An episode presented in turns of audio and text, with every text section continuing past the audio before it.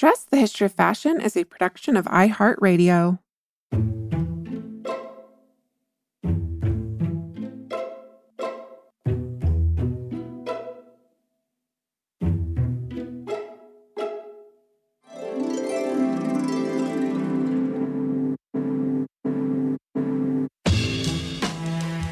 Over 7 billion people in the world, we all have one thing in common.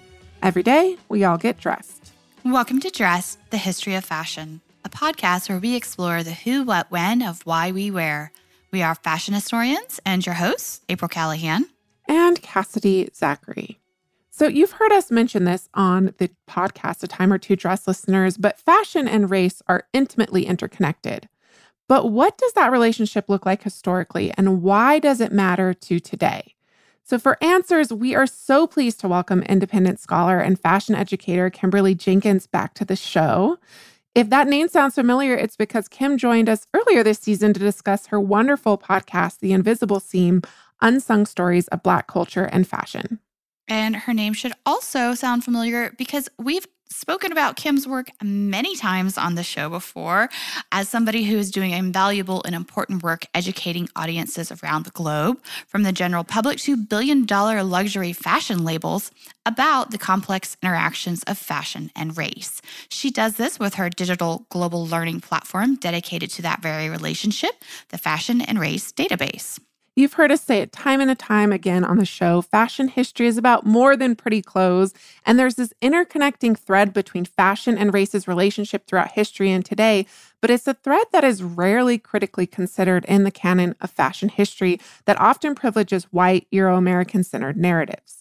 Just as fashion and race are not mutually exclusive entities, neither are the past and the present.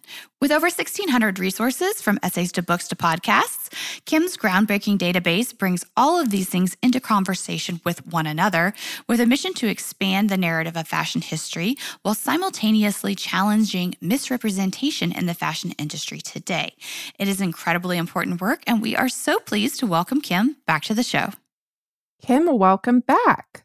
Thank you. It is so wonderful to be here a second time. Yes. So, can you just introduce us to the Fashion Race database and tell us a little bit about what inspired you to create it?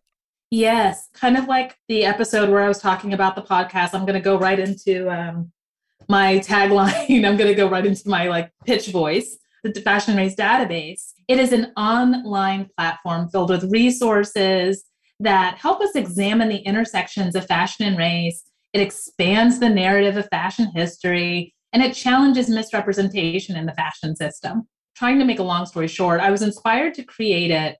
I guess taking a step back, around 2015, I was teaching at Parsons School of Design, and they offer this opportunity to pitch a course, pitch an elective course. So I wanted to pitch a course on fashion and race. And so um, as I was developing an outline, like a syllabus, I was actually kind of also figuring it out as I went along. Like I, I, was feeling like as a graduate from the fashion studies program, also at Parsons, we learned a lot about fashion theory, fashion studies, fashion history, but we didn't really kind of address the, the intersections of fashion and race. And in my papers as a grad student, I would try to address it. But I thought, oh my gosh, you know, left to my own devices, and if I were to like teach a class on fashion and race, what would that look like? And so I spent the entire summer going through the libraries and finding books on fashion and race, which I would find in like fashion history, art history, cultural studies, gosh, dare I say, critical race theory. I'm like terrified to use that phrase now. People just call um, African American studies, you know, just various areas.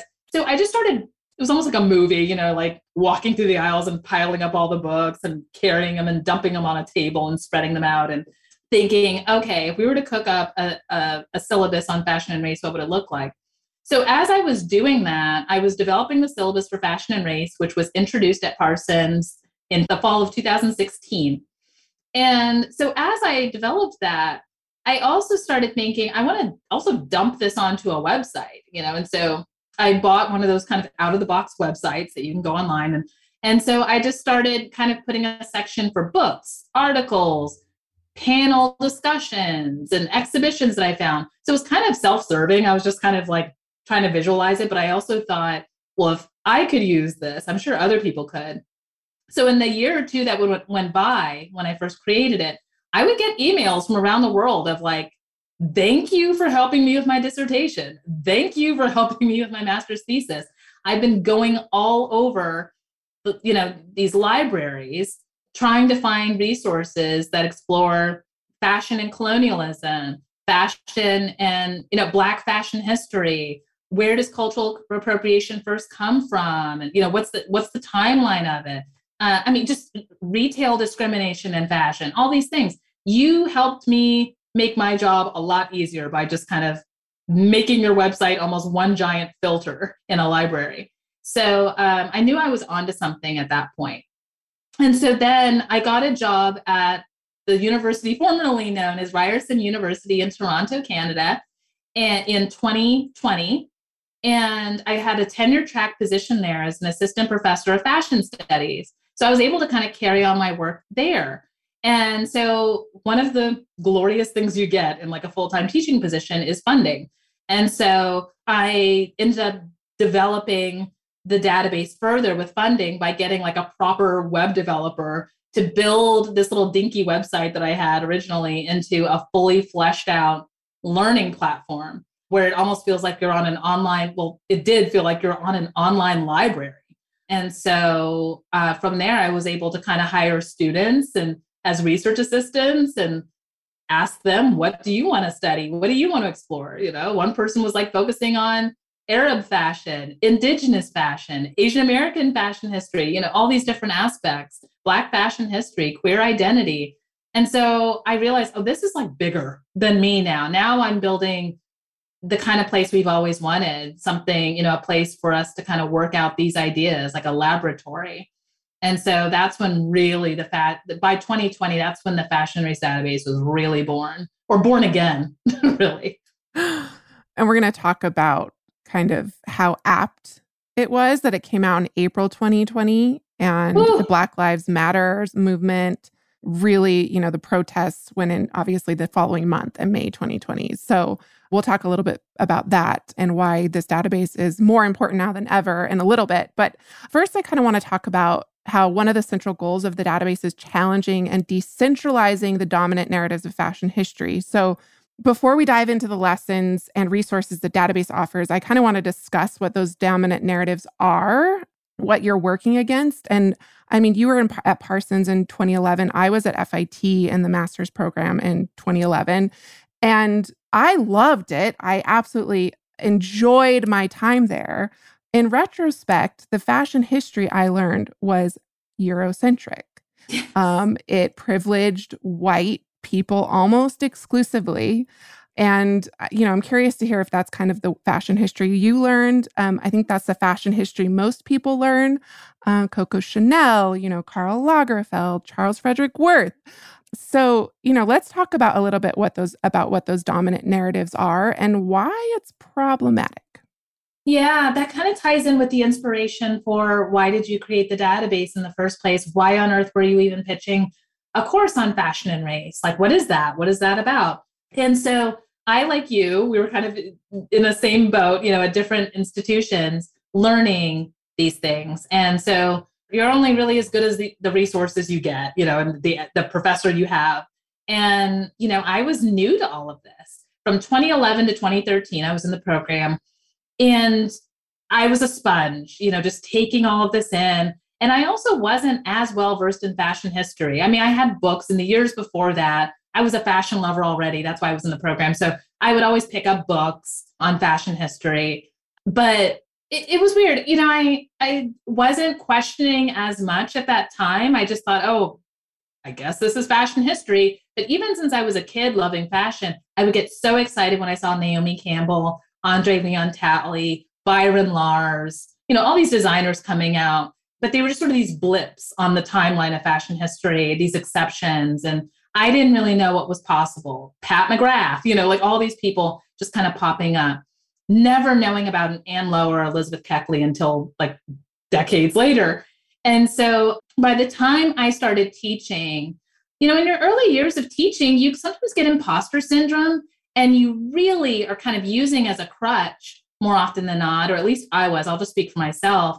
Um, I started teaching, I was getting teaching jobs right out of graduation in 2013. So I was using these fashion history books like Fashion Theory and Fashion History, and depending on those, because I had to teach a course to these students. Um, and I would go through these books and I would just memorize them and study them. And I, as a Black woman, you know, I had some questions in my mind. I was like, gosh, this is just really white.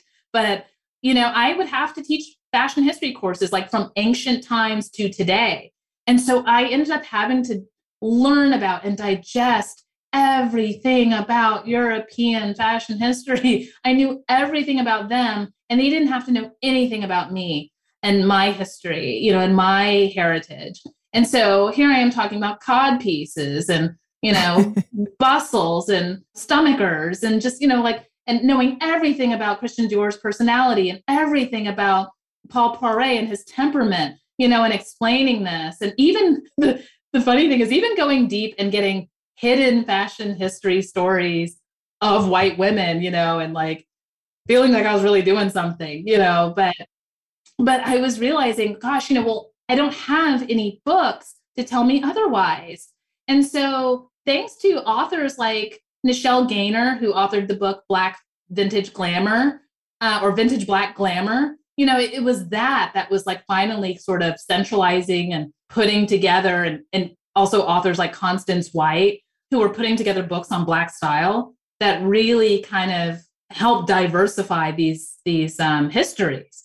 Um, but it wasn't until kind of as I was saying earlier, a couple years into teaching, so 2015 now, I was a couple years into teaching at two different universities, and I was feeling strong enough now when I was teaching students, like, okay, I've learned all the things in fashion history, in what is the canon of fashion history. Now it's time to kind of disrupt it a little bit. Let's explore what else there is there.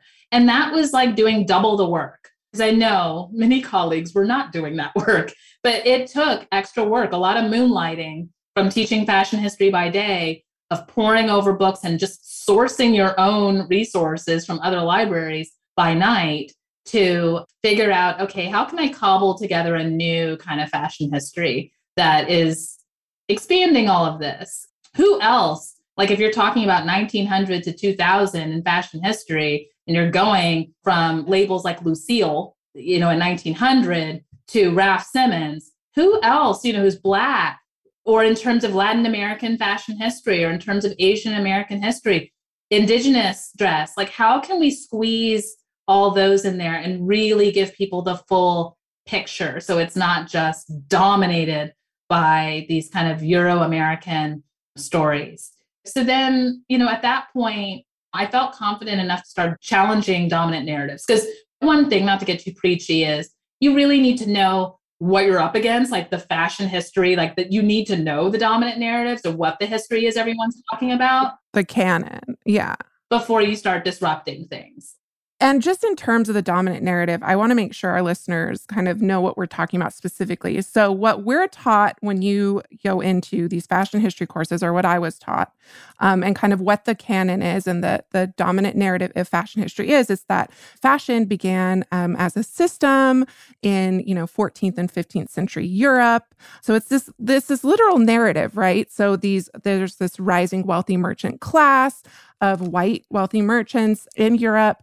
Um, they gain a lot of money. And because they have this newfound money, how are they going to show their money? Well, they're going to express it through the clothing they wear.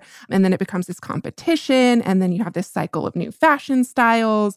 Anyways, you fast forward to like the 19th century where the quote unquote modern fashion system comes of age under Charles Frederick Worth, and modern fashion was born. He becomes a designer and a label, an artist that uh, his customers seek out to buy his designs, right?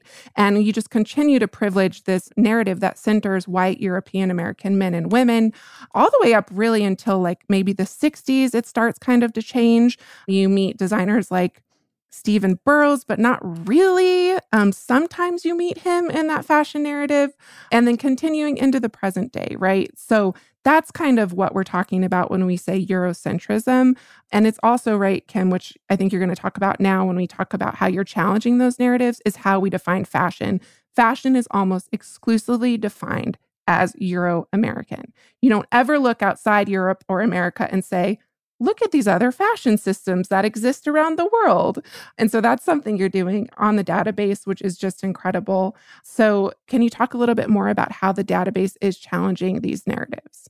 Yeah. And so, you know, and you're spot on with that. I mean, things I would talk about in fashion history from what I learned and was taught, thanks to white, you know, insert white designer, the genius of Charles Frederick Worth, that is where labels come from. Thanks to you know, Paul Poiret, it's because that's what frees women in, you know, loose garments and what they want to wear, you know, which we've, you know, questioned since then. Thanks to Dior, women can be women again, and you know, glamour is back. And thanks to this canon of rebels in the 1960s is Mary Quant and Pierre Cardin and Andre Courrèges, and then the rockers and the mods and the punks, you know. So people start learning, especially fashion students, this is where glamour comes from. This is where rebellion even the rebellion and the liberation has to come from white people. You know like like rock and roll culture which rock and roll is you know also pulled from black music and punk style. And, and we have to get bound up in their own politics. So even political struggles we learn through the lens of white fashion and even the resistance within there. And so yeah and, and the list goes on where we just keep understanding everything about the way we dress and the way we see dress is thanks to and just really kind of platformed by like white designers and white geniuses and, and thinkers like white visionaries and tastemakers um, all the way down to the models and the socialites who could wear the couture and all that stuff. So what the database does by pulling this evidence and all these resources is okay sure but in between all that and that history and even you talking about like from the 13th to 14th century we were always there. You know, we were dressing. There were there were people dressing in Africa, in Latin America, just various parts of the world. They were always there. The the craft traditions of indigenous people in Canada. You know, we need to start kind of understanding or kind of tying together all of these dress practices from around the globe because let's not fool ourselves into thinking all of those moments that we, we were just mentioning in fashion in european fashion history weren't touched by you know exactly. these, you know, other cultures. They were absolutely influenced by these things from silhouettes to the motifs to you know all of it. And so you know it becomes dominant when we just assume that there's only one race of people who are the geniuses and get to kind of take as scholar Minh-Ha Pham would kind of consider it the raw material of other other with a capital O or racialized people as the material to then quote unquote refine and elevate quote unquote into fashion. That's what we're up against. That's what we're pushing it back against. Because they're absolutely pulling their inspiration and aesthetic from um, other cultures. So when we talk about dominant narratives that we're exploring and confronting and examining it's things like high value. What do we consider highly valued, you know, especially in the luxury space or aspirational spaces with design? You know, really get into your psyche and think what is beautiful to you? What is aspirational? What is luxurious? All the way down to geography. Oftentimes in fashion history, especially by the 1960s, 1950s, and 60s, location was everything. You know, if something had a made in Italy label or made in France, your eyes widen you think oh my gosh this is luxury because it's made in france or it's made in italy. But thankfully today as we're expanding these narratives or confronting these narratives we have people talking about proving to us that actually some of the most beautifully made crafted leather goods come out of africa you know? But we've been so conditioned to believe that it only comes from italy or i would never right. you know, it has to come from france so that's what we kind of mean by that. That's what it can make possible is it is exploring where something's crafted or sourced, you know. We put so much emphasis on, you know, these European locations. So so yeah, so when we think about dominant narratives, that's to that means we're examining this from geographic region, ethnic background and cultural history, physical appearance, that is absolutely touched by the social construct of race, language, languages that we see as high valued, what's a luxurious language, and then what's a working class language or a language that we don't take seriously, and religion, politics. All of that shapes what we believe and what endures and what we decide to perpetuate in fashion.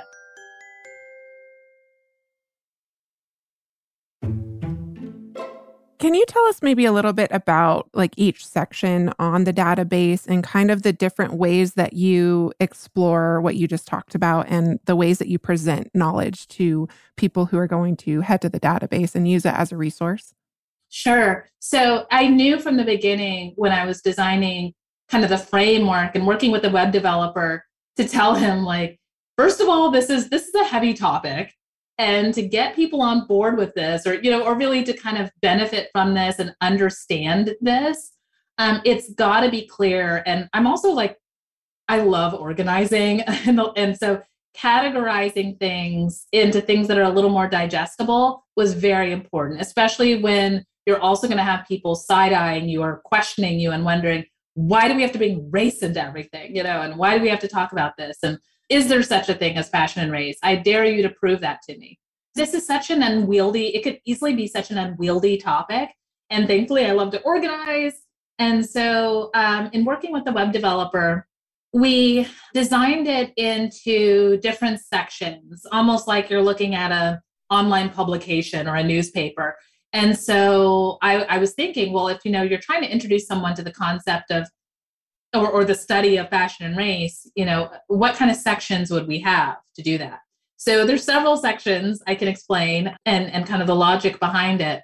And so the most kind of the heart of the website of the database is the library. And I think that's the one that most students, educators, museum researchers, everyone uses. And that's really kind of the, the meat and potatoes of the website because it has hundreds of books articles, podcast episodes, including yours, exhibitions, you know, archived exhibitions, links to panel discussions, all about addressing fashion and race from various topics. And of course, when I say fashion and race, fashion and race, it's kind of this umbrella term. So underneath that, it's books that cover indigenous fashion history, Asian fashion history, black fashion history, theoretical white papers that talk about decolonizing fashion, exhibitions that explore, you know, from an intersectional perspective, fashion. So, you know, the list goes on, podcast episodes that explore that.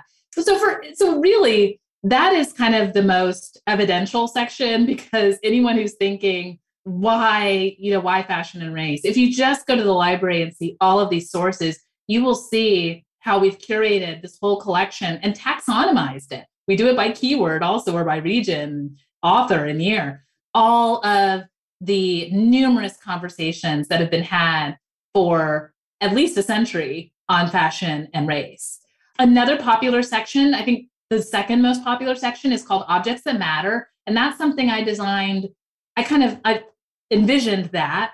And that was in response to all of the complaints that I would see about cultural appropriation, how like a certain object that was designed or created or worn by a certain group of people, it was like adopted or appropriated and you know misinterpreted or worn in a disrespectful manner. So objects that matter, what it does is every time you go to a specific object, um, it, it's a garment, it's an accessory, and it's something that more often than not you are very familiar with but what we do is at the top of the article or of each object profile, um, you'll see the object in its original context, like pictures, like um, archived images of how it's supposed to look and who it's originally worn by. Then there's a whole survey, a brief kind of survey of what it is and where it came from.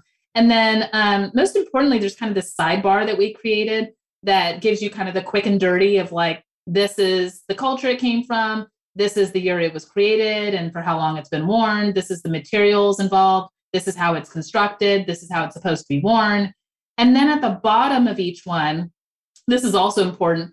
Um, the writer lists appropriation and influence. So then you get little thumbnail images of how it's been worn for better or for worse. So we show examples of like, this is how you wear a pair of moccasins. This is someone who did it wrong, so to speak, with moccasins, you know, uh, maybe didn't collaborate with the community that designed them. So you get to see different examples. So it becomes a learning tool. And it's also a cheat sheet for fashion brands to look at because they certainly don't want to be in the appropriation and influence section, or at least not in a bad light. And it helps them understand, you know, oh, this is, oh, that's where that object came from. The way I've been seeing it is so distorted. So objects that matter in profiles, our profiles is like the human version of objects that matter. So profiles of individuals that matter to us is the same we also have a section I really love called In the News, and Anu Lingala writes that. Brilliant. Basically, I didn't want the database to just be this thing that people see as just resources and stuck in the past. Like it's just the history of the things. I want to be engaged in the present and like the present conversations. So, In the News is a bi weekly column where Anu gathers all the latest headlines. I mean, she curates it. It's not just, we're not just this news digest, but we pick some of the most significant headlines happening right now related to fashion, race, social justice issues, sustainability. And then she kind of gives you the rundown, like a little brief. It's almost like your own little news digest, you know, so you can keep up with what's going on. But we don't stop there. When you read the news piece, we also link many of the items to an article or a book in our library so that you can go deeper in the knowledge and understanding where it comes from. Um, so you have a deeper context of why this story matters. And then the rest of the sections, like essays, is self explanatory, some of our original content, opinion pieces. The directory is really important. Um, it's where we have a growing list of all of the writers. I like the directory because it gives faces to a name. It's one thing to go in our library and just see hidden faces behind all the books and articles. But in the directory, it's really beautiful because you just get to see this whole mosaic of all the professors we love, curators, scholars, you know, all these figures, people in, even in the industry who are activists. You get to see all their faces and see these are the voices who do the work of fashion and race. So, um, and then we have, and the last thing is we have a calendar section also, so it keeps you up with what's on. So, like what what uh, exhibitions are coming up, like going to the V&A to see the African fashion exhibition and things like that. that so it keeps you looped in. So it, it's really kind of an all-in-one place for anything fashion and race related. Yeah, and you of course have a wonderful Instagram as well, the Fashion and Race database, um, where you post every time you have a new essay or every time you know you added a new book or you you highlight these things. And it's just such an incredible resource. Again our listeners have heard us talk about the fashion race database time and again on the podcast because it's so important the work you are doing to expand the narrative of fashion history in really beautiful and profound ways right? I mean Europe and America exist. You know, they've existed for centuries, thousands of years in Europe's case. You know, that's just one part of the story. There's this beautiful tapestry of clothed identities um, that exist, as you said, all over the world. And so by expanding the, you know, narrative of fashion history, nothing is lost. We are only gaining here. And I just, again, I can't, I can only say wonderful things. Um, and especially about like the essays sections is where you're really going to learn. You know, you can sit there and read essay after essay from a wonderful plethora of scholars and people working within the industry or within academia. So you've mentioned the social construction of race um, a couple different times. And I want to talk a little bit more about that and a little bit more about the connections between fashion and race specifically, because we all know there are people out there who question this relationship. And, and that's okay to question it. You know, these seem like two seemingly polar concepts, right? Like, what does fashion have anything to do with race? But in fact, they're intimately connected and have been for thousands of years. Can you talk a little bit more about that connection? Yeah, these conversations, it, it's really it puts a damper on things for many yeah. people because people think of fashion as fantasy, fun. Um, it's an escape from kind of the harsh realities. It's a place where you can kind of become anything or anyone you want to be. Um, it, it's about invention, and you know, and it's also seen in many ways as imaginative, visionary, creative. So then, when you think of kind of these heavy realities like white supremacy, racism, discrimination, bigotry. it, no one wants to talk about that. Don't bring that into my joy, you know. Right. Um, but in reality, and, and we state this on the website, very little in our world is is untouched by the social construct of race. It's just become so insidious. You know, we don't realize that, you know, there's this residue or traces of racist ideologies. You know, it's become a dominant worldview. I mean, that's one of the first articles that I, I assign in Fashion and Race is from a book on kind of what is race and like the history of race and where it came from is exploring like how did it become a worldview and you know for at least four centuries there's been writing and i'll say at least four centuries of course we can go farther back but really in the last four centuries you know this idea of you know distinguishing groups of people by race has been done in in, in earnest where like really men are taking the time to sit down and really theorize these ideas, making this sort of taxonomy and these hierarchies also of just sort of, you know, these people are subhuman and these people are the superior species of human. Um, these people are more close to primitive and, you know, these are the advanced, civilized, you know, more cultural people. So we really start seeing this by the 1500s where race, you know, really actually becomes a word, um, a term to draw distinctions between human beings. And by the 1700s, literature is published, and I I assign these articles in Fashion and Race where students can see the primary sources of, you know, like French writers who go off on just how subhuman the the black person is, the Negro is, and you know the dark continent, and just how you know they're just like animals. And so once this literature starts to spread and it becomes more that more than a theory, it really becomes a widespread ideology and, and it's adopted, we start to assume a natural order of things, a natural hierarchy. White is on top, black is on bottom, and everyone in between, all the all the other constructed races in between, were there to fight amongst each other. That's one of the other toxic things about white supremacy is it also creates a great deal of infighting for everyone who is not white, because white is the apex. It's it's the it's where you're trying to be. So everyone who is racialized is fighting to not be on the bottom and be the least desired. So, I mean, it, it's a story of not just white supremacy, but also you see a great deal uh, over the centuries of just anti Blackness, of other racialized people hating Black people because they don't want to be aligned with Black people. They don't want to be lumped together with Black people. They want to get as close as they can to whiteness. So, yeah, we, we see that. And one of our researchers, Laura Beltran Rubio, has done so much great work contributing research resources to the Fashion Race database on the history of colonialism and fashion, especially from the Latin American perspective. Um, she, she goes deep into kind of the, the, legacy of Spaniards and how they play into race and caste systems and pushing out the indigenous people in various re- regions. And so, you know, it's not just like black and white. It's not just whiteness as we know it today and like white hair, blonde hair, blue eyes things like that. It, it's more complicated. And I find that's what makes it so insidious and so toxic. So, yeah, it, it starts to kind of shape what we desire in terms of physical appearance, um, presumed temperament. Um, all of that gets widespread and concretized of, oh, you know, if I look at this certain group of people, this is probably their temperament. And, you know, this is the kind of facial features they usually have. And, you know, this is better, you know, and this this is more desired and this is least desired so yeah it starts becoming ingrained in our psyche and, and, into our very language that we use even subconsciously we even catch ourselves you know when we get when we gravitate towards something or someone or the language we use about something we realize oh my gosh that that's kind of rooted in you know these racist ideologies Right. And just going back to the Spanish, and actually, Laura was a guest on Dressed, I believe, last year. It's all blending together, but she talked about her work on Spanish colonialism. But that's also something I'm looking into in New Mexico because New Mexico is this really long Spanish colonial past that goes back to the 16th century. And that's really the way that Spanish people and Europeans in general, their clothing was so intimately connected to who they were. So, you know, when you're in Europe, and you're around other Europeans, other white Europeans, it doesn't have the same racialized connotations as it does when you come, like the Spanish did, to New Mexico and meet all these indigenous groups.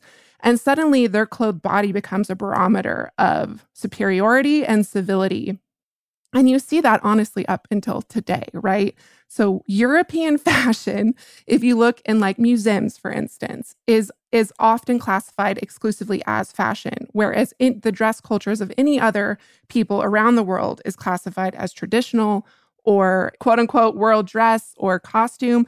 And so this there's this really long history of this connection between fashion and race and this clothed body and the way that people really visually manifested the differences between themselves and others, and then used the dress body as a justification for enslavement. And I'm saying the clothed fashion body versus, say, like the less clothed indigenous body or the other, clo- you know, clothed body, the naked body, the naked yeah. body yeah. as a barometer of your civility. So the more naked you are, the less civilized you are. And it's literally used to justify slavery. It's used to justify um, the dispossession of indigenous lands. And so these are the ways that we're talking about how fashion and race are so intimately connected in really incredibly profound ways. I mean, part of my research is looking at manifest destiny and this idea that, you know, Americans were ordained by God to take over the continent of the United States. And dress was intimately a part of that because it's one of the ways that they justified, again, how they were superior um, to these other people. So, yeah, lots to, lots to talk about there. that is, yes, yes, yes, and yes, everything you said. And I also, with at the time of this recording, I feel like we're going in another stage of manifest destiny with right. like religion and politics like coming together. And also, you, you got me thinking, um, yes, like the naked body and you know, and how we perceive the naked body of, uh, of less civilized, but also um, the violence of the opposite of the, of these of these people coming in to dominate a group of indigenous people and dressing them violently in their own style of dress. I'm thinking about boarding schools and, and indigenous people, especially in Canada, who are forced to wear these kind of civilized dresses, you know, in suits, you know, it's this is what you're going to wear. This is how we're going to break you. And using those before and afters as advertisement, as you know, the Carlisle Indian School did. So, you know, it was an advertisement for quote unquote civilizing indigenous people. They would do before and after images um, of these children who are quite literally ripped from their families and their communities and everything and their culture and forced, as you said, forced assimilation into the white ideal. And it's it's incredibly tragic. Um, we're, you know, those conversations are still happening today, again, because all of these mass graves are being discovered in these boarding schools. So, again, this fashion and race connections are throughout history, and then the repercussions of it exist into this very day, which is why what you do and what the fashion race database does matters beyond just the fashion industry. and one of the points we have on the podcast is just, you know, it, it, clothing matters in all of these really profound ways. Absolutely. I think of like one other thing I just want to add is geopolitically speaking, it, it, it has me think about, you know, like one student in fashion in, in my fashion and race class at Parsons a few years ago. You're talking about the early days of like this kind of lavish clothing that the colonizers would wear, and then, you know, compared to um, the people who are wearing less clothing but now, today, as a student was talking about this, it's wearing an Abercrombie and Fitch shirt, you know, in Southeast Asia as a way to kind of buy into quote unquote modernity and show I'm a look, I'm look at me, I'm American, value me. Like, you know, that clothing has this currency, you know, something that, you know, many of us be in the in the United States just think of, oh my gosh, an, an Abercrombie and Fitch shirt, thinking it's, you know, just worthless, you know, or or you know, in terms of cultural value or ascension. But there, it's like, no, to wear this and to show that I'm assimilating, this is going to get me farther in my respective country. Um, to show that you know I'm with it. I, I understand you know the styles and I can be stylish. And so it's the very opposite of the lavish clothing, but it's now nowadays it's co-opting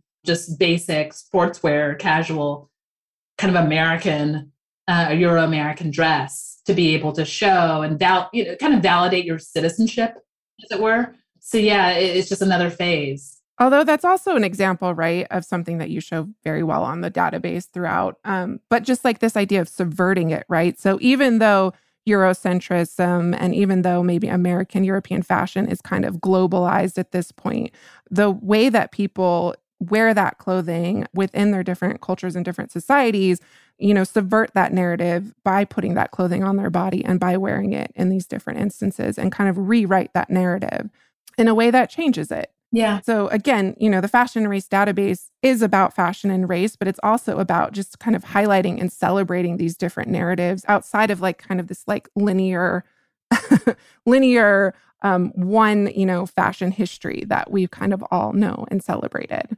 Yes. It, and thank you for bringing that up. Yeah. Cause I don't want it to seem all doom and gloom or where it's just like right. nothing but resources. And, and also people who might be rolling their eyes thinking, oh, so are you saying you're all victims or something? And well, no, but I mean, in some ways, you know, you know, like how, you know, we've been racialized and kind of the residue of colonialism that we carry and that we're trying to rub off. But yeah, it's also about joy and celebration. And we're also sharing articles of subversion and rebellion and people who are making a way out of kind of no way, as we say sometimes, in spite of oppression, systemic issues and, and oppression. So we've got articles on all of that too.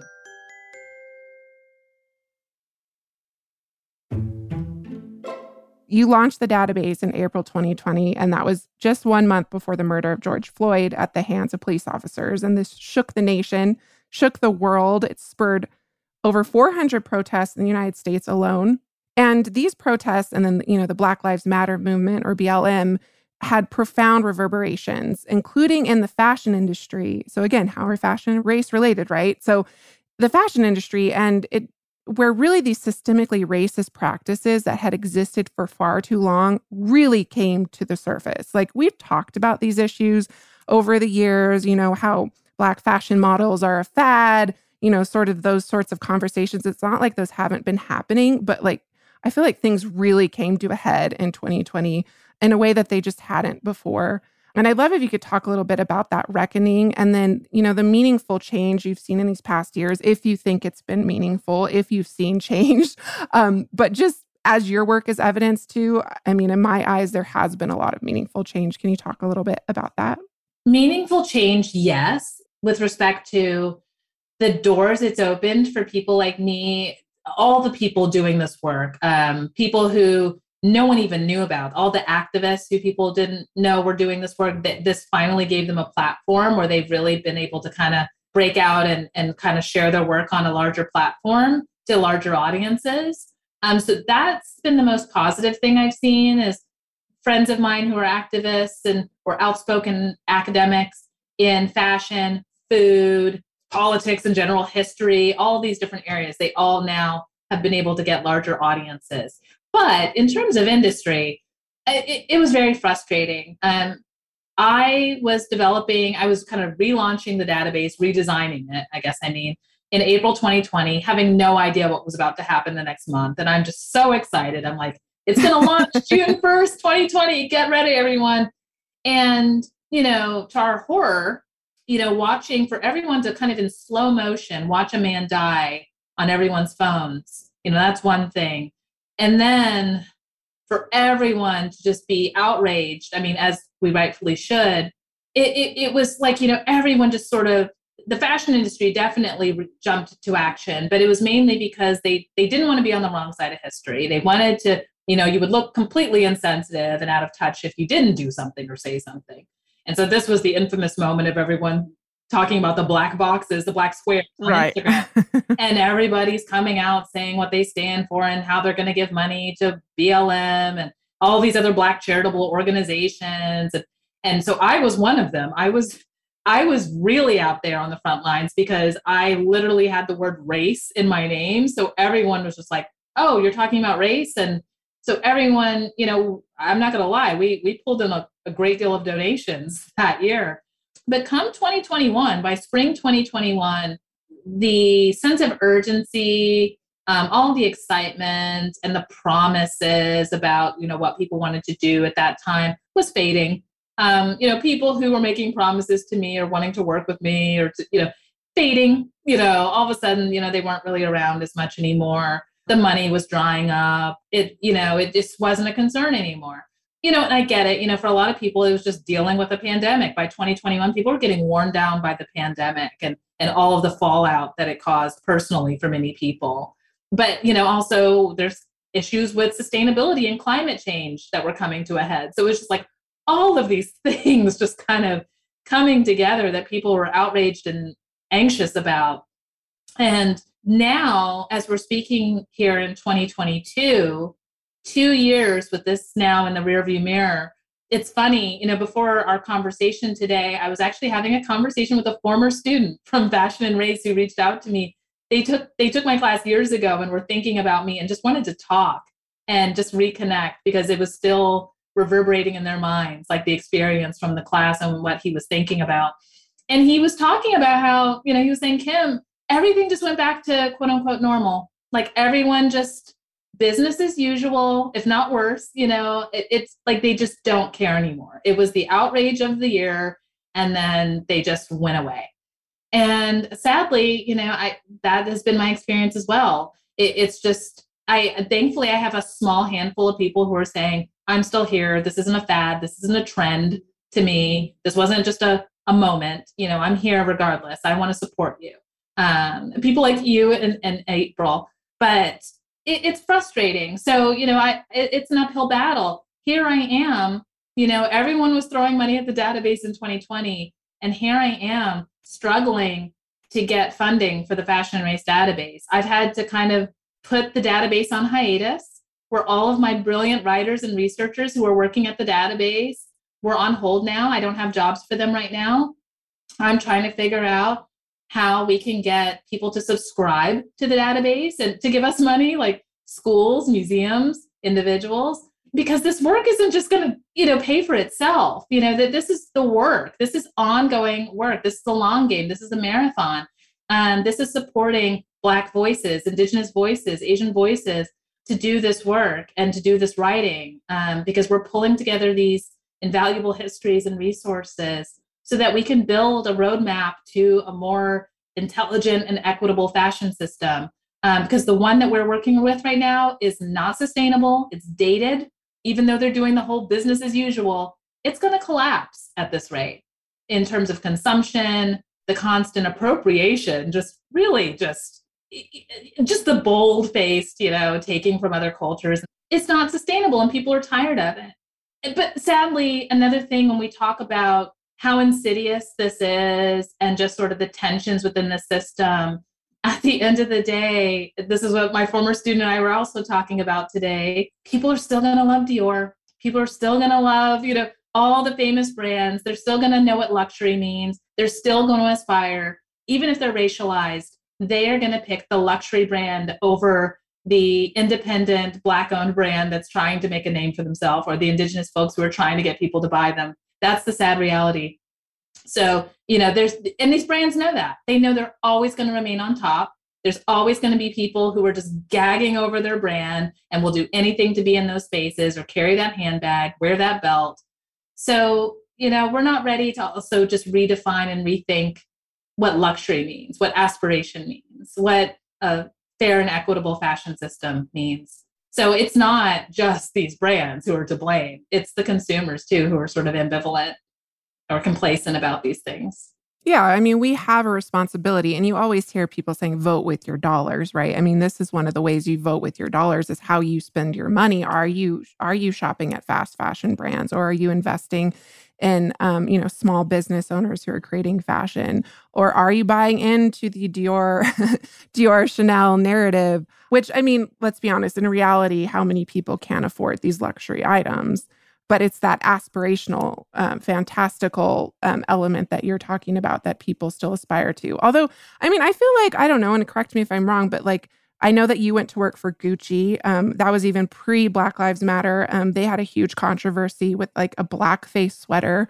And I remember, I believe they hired you um, yeah, to help did, them yeah. because they needed I mean, this is something that is like systemically within that company and within the fashion industry that that sweater went through all of these people and somehow made it on a runway and had to have like millions of people outraged before they even. That's what we talk about when we say systemic racism. It's like you don't even see it because you're so used to it being there. and they hired you, you know, and then they have like collaborations with someone like, say, Dapper Dan, who used to illegally, I don't know, used uh, luxury fabrics. Mm-hmm. um, I say ingeniously used luxury fabrics mm-hmm. in his designs for his clients, but now they're like working directly with him. But that came out of an offense. Right. Too. I'm not sure that collaboration would have come up otherwise if, you know, yeah, yeah. So, I mean, I feel like you're seeing it, but whether or not it's like, or like Tommy Hilfiger collaborating with you and supporting you on your podcast, um, which we talked about on Tuesday, how you you feel like that's a meaningful relationship. I mean, it does seem like there are brands that are doing the work that they need to do um, to move forward, but it's definitely maybe the exception and not the rule.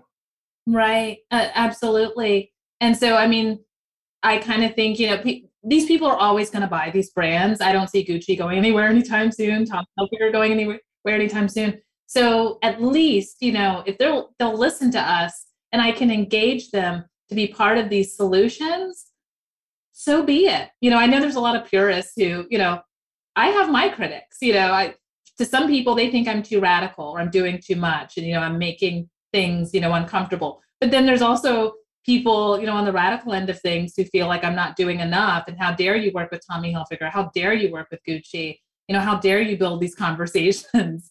but, you know, it is a conversation. These people aren't going anywhere, you know, and I know, you know, there's conversations about 2020 was kind of the year of the D word, you know, it was divest, decolonize, decentralize, um, dismantle, uh, and so defund. And I get all that. And I, and I also, you know, support all of that.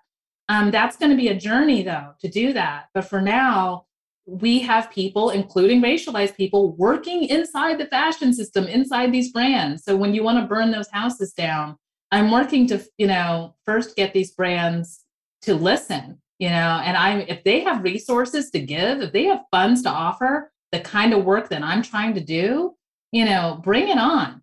But again, I say that with, you know, it's an imperfect process. It's you know i i get critiqued all the time. Um and so well maybe not all the time but time to time you know there's people who just think i'm not doing enough you know because it's just not radical enough or there should be no compromise or there should be no conversation with these people. So you know it you're just never going to win. And i've also kind of for the work i'm doing i've made peace with that. You know i would drive myself crazy if i sit here and try to please everybody so I'm just trying to do the work in the best way possible and create a learning platform and media platform that gives space to the scholars and writers and activists who do have something to say and want to contribute. Uh, and I'm, hey, come on, you know, like let's let's do this work because it's a long game.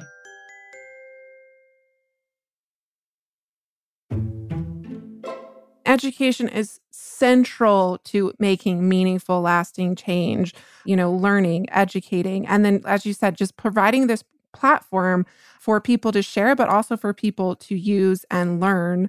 And I'd love if you could share how people could support Fashion and Race database. As you mentioned, you are one of a few platforms that pays the people who contribute. That's something that's really important to you and should be because so often academia, we work for free. Hundreds of hundreds of hours working for free as an expectation of participating in this space. And so, you know, the fact that you pay your contributors is huge and they're doing really incredibly important work. Um, so, how can our dress listeners support you and the Fashion Race database?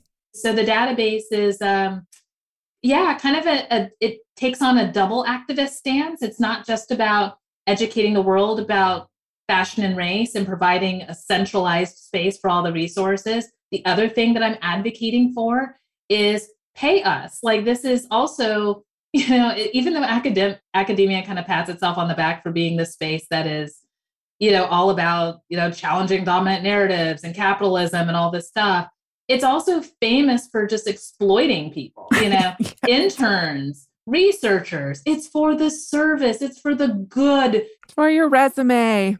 Yeah, it's very monastic. You know, it's it's very much like, you know, we're just sort of um, just doing um, this divine work that, you know, how dare you want to indulge yourself with income to, to fund, you know, your, your life, you know.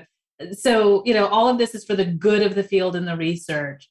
And, you know, it's very elitist. You've got at the top these full-time academics who are, you know, getting paid and tenured and, you know, get to travel the world just writing and researching. And then at the larger end of the pyramid from the middle down is, you know, the crushing unbearable weight on adjunct faculty members, research assistants, teaching assistants, all these, you know, interns, everyone for the good of the field working for pennies, if anything. And you know, even when you get to like bring your research, you have to pay to be part of a conference or a symposium at that, and, and also pay your own way to be there. So yeah, um, the database is all about paying our contributors. So any writer who solicits work or we approach to do work for us, it's not a ton of money, but still it's significant. Um, we came up with kind of a pay scale of you know what we give writers and um, the research assistants paying them for a couple of people they were i was paying them more than they were making each month as an adjunct faculty member at a wow. at, at a popular fashion school let's just say that and so though we've kind of run out of money right now and because i'm trying to find a more sustainable business model which is through a um, unfortunately a paywall. That though is going to force schools museums to invest in us become true stakeholders give us money subscribe to the database so that your students can access the database and so that I can have the funds to pay and bring back student interns who will be paid, research assistants who will be paid, content editors, like also just staff, people who are working as social media managers, editors, copy editors, all of that.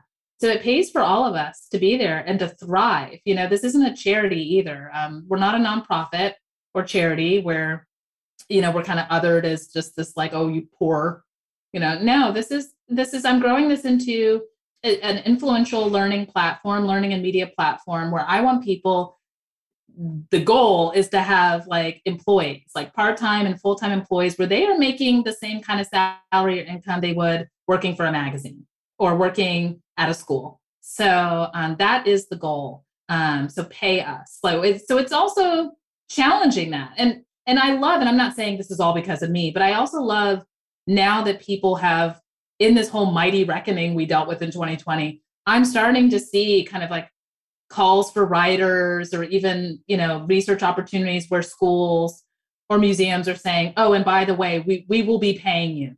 So I'm so glad to see that because I think with the reckoning in 2020, people started realizing, oh, if we care about race and oppression and also, you know, women's issues and oppression, oh, maybe we should also care about economic issues and the survival of people. And, and especially when the pandemic brought all that to light, you know, with people's labor, it, it really kind of came, it, it really brought it home for people and for schools to realize, oh, we're part of the problem. Absolutely. And so, dress listeners, uh, head on over to fashion. Is it thefashionandrace.org? The Fashion Race database, and now and become a subscriber. You can't miss it when you go to the website you'll be invited to subscribe. And so from time to time, I'll do a promo offer, but right now it's $20 a month to subscribe. And we also offer, um, and, and again, I'll have promos also uh, every now and then, uh, like a markdown. But I also encourage institutions, if you are listening and you belong to an institution or you're a librarian, um, consider an institutional subscription. So that way students and faculty don't have to pay. Or if you're part of a museum, Thank you, Kim. This has been so wonderful. Thank you so much. Kim, thank you so much for joining us for this very illuminating conversation. And Dress listeners, the Fashion and Race database needs your support and our support to keep doing this incredibly important work. You can head over to fashionandrace.org to donate and or subscribe and also learn more about the organization. You can also follow along on Instagram at Fashion and Race Database, all one word. Also, don't forget to download Kim's wonderful five-part podcast series, The Invisible Seam: Unsung Stories of Black Culture and Fashion. Well, that does it for us today, dress listeners. May you consider why expanding the narrative of fashion history matters next time you get dressed. For images accompanying each week's episode, please follow us on Instagram at dressed underscore podcast. We love hearing from you, so if you'd like to email us, please do so at dressed at iheartmedia.com. As always, special thanks to our producers, Casey Pegram, Holly Fry, and everyone else at iHeartMedia who makes the show possible each and every week.